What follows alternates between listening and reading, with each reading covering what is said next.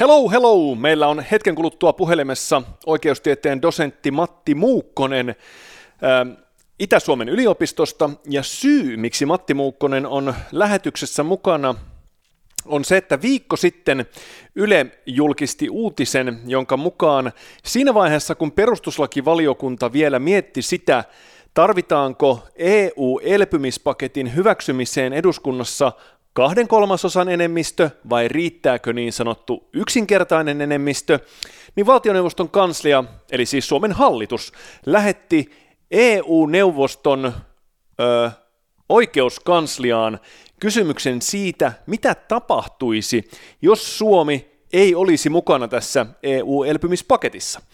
Ja nyt sitten Ylen saamien tietojen mukaan tuolta kansliasta, tuolta oikeuskansliasta tullut vastaus.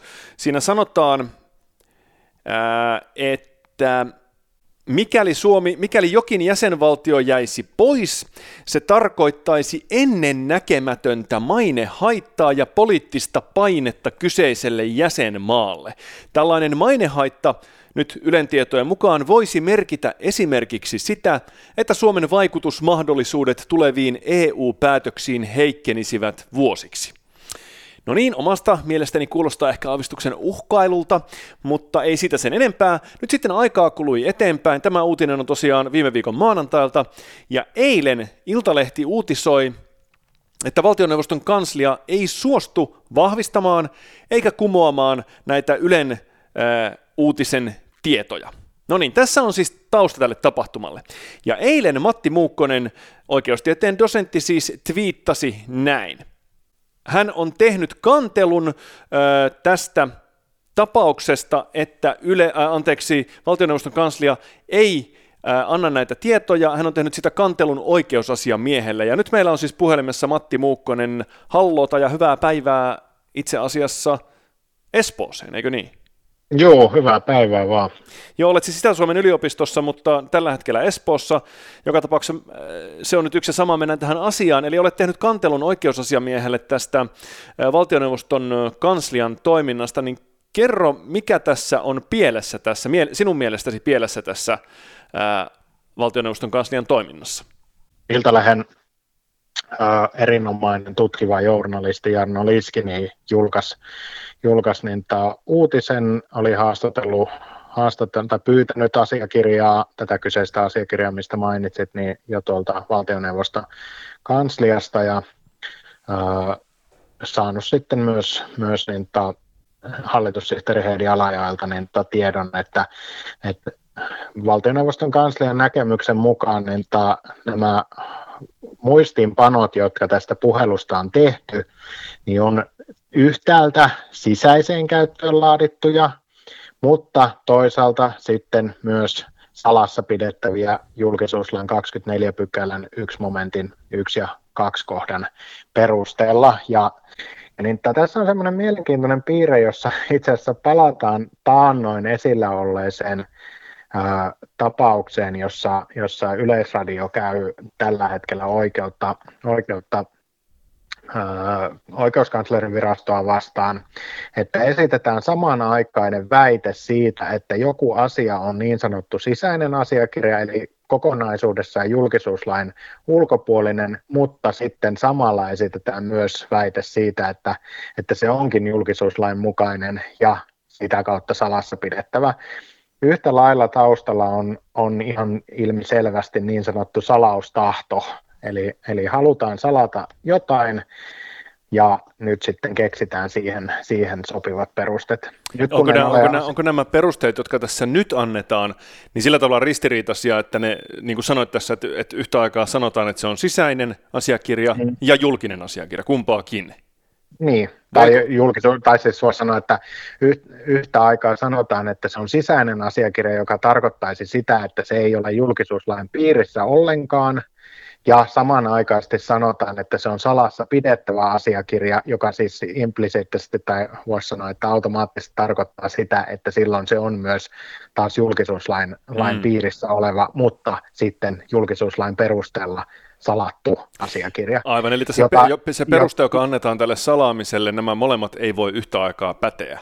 No, no ei, ei oikein, ja sen takia on mun mielestä ihan äärimmäisen tärkeää, että, että joku taho nämä nyt niin kuin tutkii, ja mun mielestä se oikea taho on sitten tutkimaan niin kuin oikeusasiamies sitä, että, että koska ulkopuolisen on täysin mahdoton tutustumatta niihin asiakirjoihin, niin ää, arvioida sitä, että, että onko se salauspäätös ollut, ollut oikea vai ei. Mm. No mikä nyt sitten jo, tuota, mikä on se seuraus, joka tästä voi tulla siinä tapauksessa, että, että oikeus, kun itsekin kirjoitat tässä twiitissä, että oikeusasiamiehen tulisi selvittää se, onko tässä tapahtunut mahdollinen virkasalaisuuden rikkominen, ja sitten pitäisikö siitä tehdä rikosilmoitus, niin, niin mikä se rikos on, mikä tässä olisi voinut tapahtua, ja kuka sen on tehnyt? Eli niin, ta, jos nyt lähdetään siis siitä, että, että nyt kun ää, toi valtio, valtioneuvoston kansliahan siis ilmoittaa, että tämä asiakirja on äh, julkisuuslain 24 pykälän 1 momentin 1 ja 2 kohtien perusteella salassa pidettävä asiakirja, niin se tarkoittaa sitä, että mikäli niin kuin nyt ilmiselvästi on käynyt, että se on sitten annettu jonkun henkilön taholta ö, Ylelle, niin silloinhan kysymys on rikoslain 40-luvun 5 pykälän tarkoittamasta virkasalaisuuden rikkomisesta tai vaihtoehtoisen rikos, rikoksen lievemmästä muodosta, eli tuottamuksellisen virkasalaisuuden rikkomista. No nyt sitten tässä on herännyt tällainen pieni ehkä salaliittoteoria. Jarno Liski itse, itse tota, täällä Twitterissä siitä kirjoittaa, että tässä voisi olla taustalla sellainen logiikka, että on pyritty vaikuttamaan perustuslakivaliokunnan päätökseen siitä, että tarvitaanko tässä nyt se kahden kolmasosan enemmistö vai riittääkö yksinkertainen enemmistö luomalla ikään kuin mahdollisimman suuri paine sille, että, mm. että tämä tota, pitäisi tämä elpymispaketti hyväksyä. Ja tässä ilmeisesti nyt, jos tulkitsen oikein tätä, niin ajatuksena on, että tällaista EUn taholta tullutta viestiä ei olisi olemassakaan, vaan olisi keksitty päästä tai ainakin liioteltu selvästi tätä viestiä. Onko tämä, sekö tässä on logiikkana vai, vai mitä tässä ajatellaan? No mä uskon, että tämä, tämä, siis tämä oli ihan tarkoituksellinen se, että edellisenä päivänä, kun ää, peruslakivaliokunta oli nyt antamassa sitä lopullista, lopullista niin lausuntoaan, niin silloin Ylelle annettiin tämä tieto. Mm.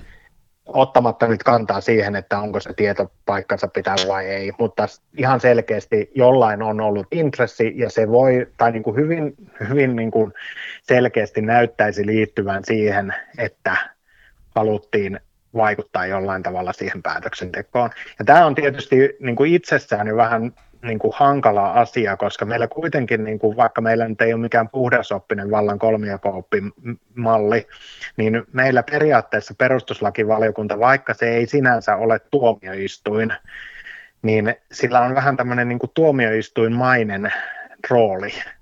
Ja niin ta, sitä on niin kuin, sen harkinta on lähtö, tai niin kuin aina lähtökohtaisesti oikeudellista, ja nyt siihen niin kuin selkeästikin niin kuin näyttäisi, näyttäisi siltä, että siihen on nyt pyritty vaikuttamaan. Kysyn vielä semmoista asiaa, kun tämä nyt sinun Twitter-seinälläsi käydään tätä keskustelua, Joo. niin eh, täällä Jarno Liski eh, on lisännyt tänne keskusteluun omat kysymyksensä, joita hän on lähettänyt valtioneuvoston kansliaan.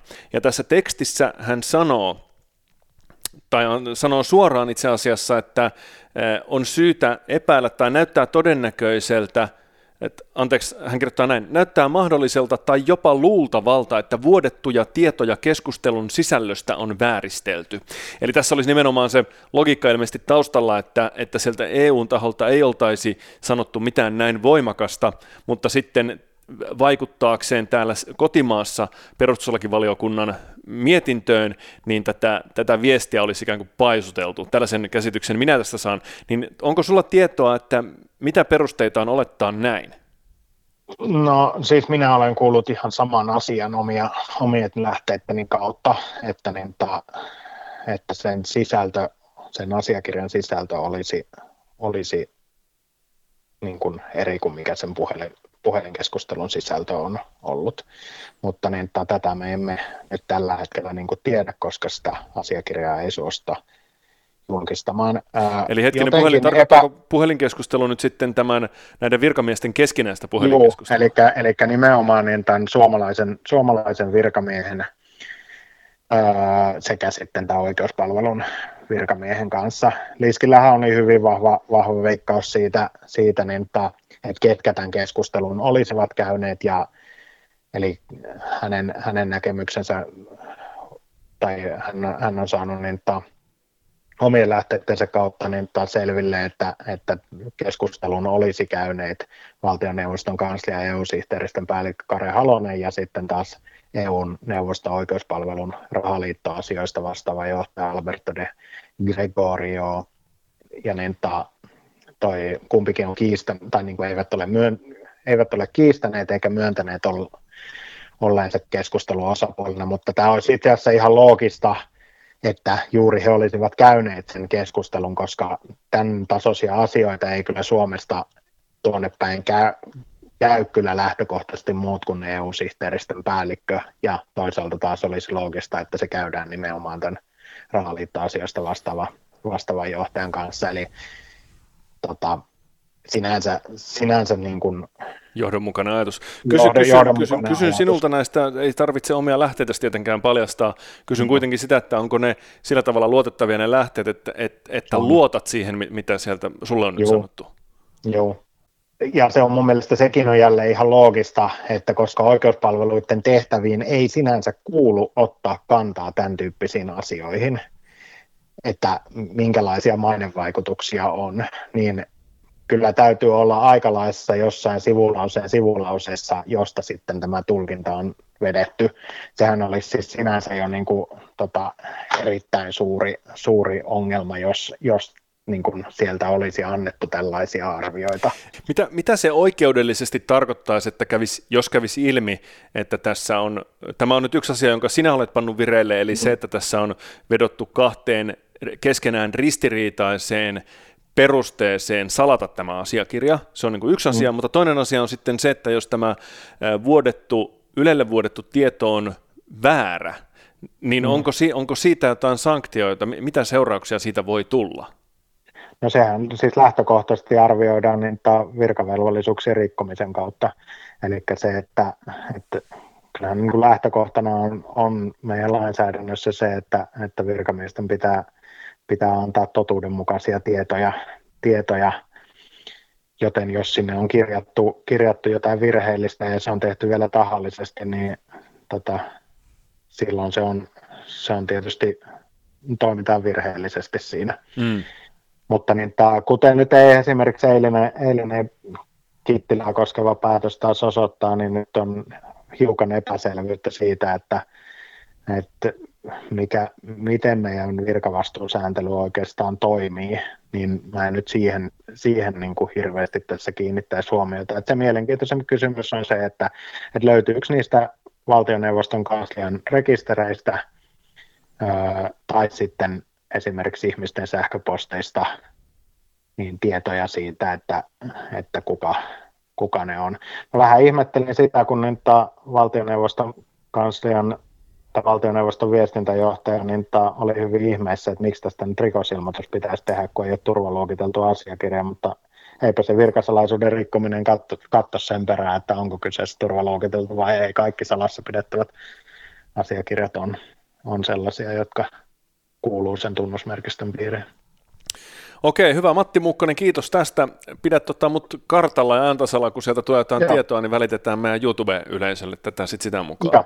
Joo. Hyvä. Kiitos, hyvää päivänjatkoa. Moi moi. Joo, kiitos samoin. Moi.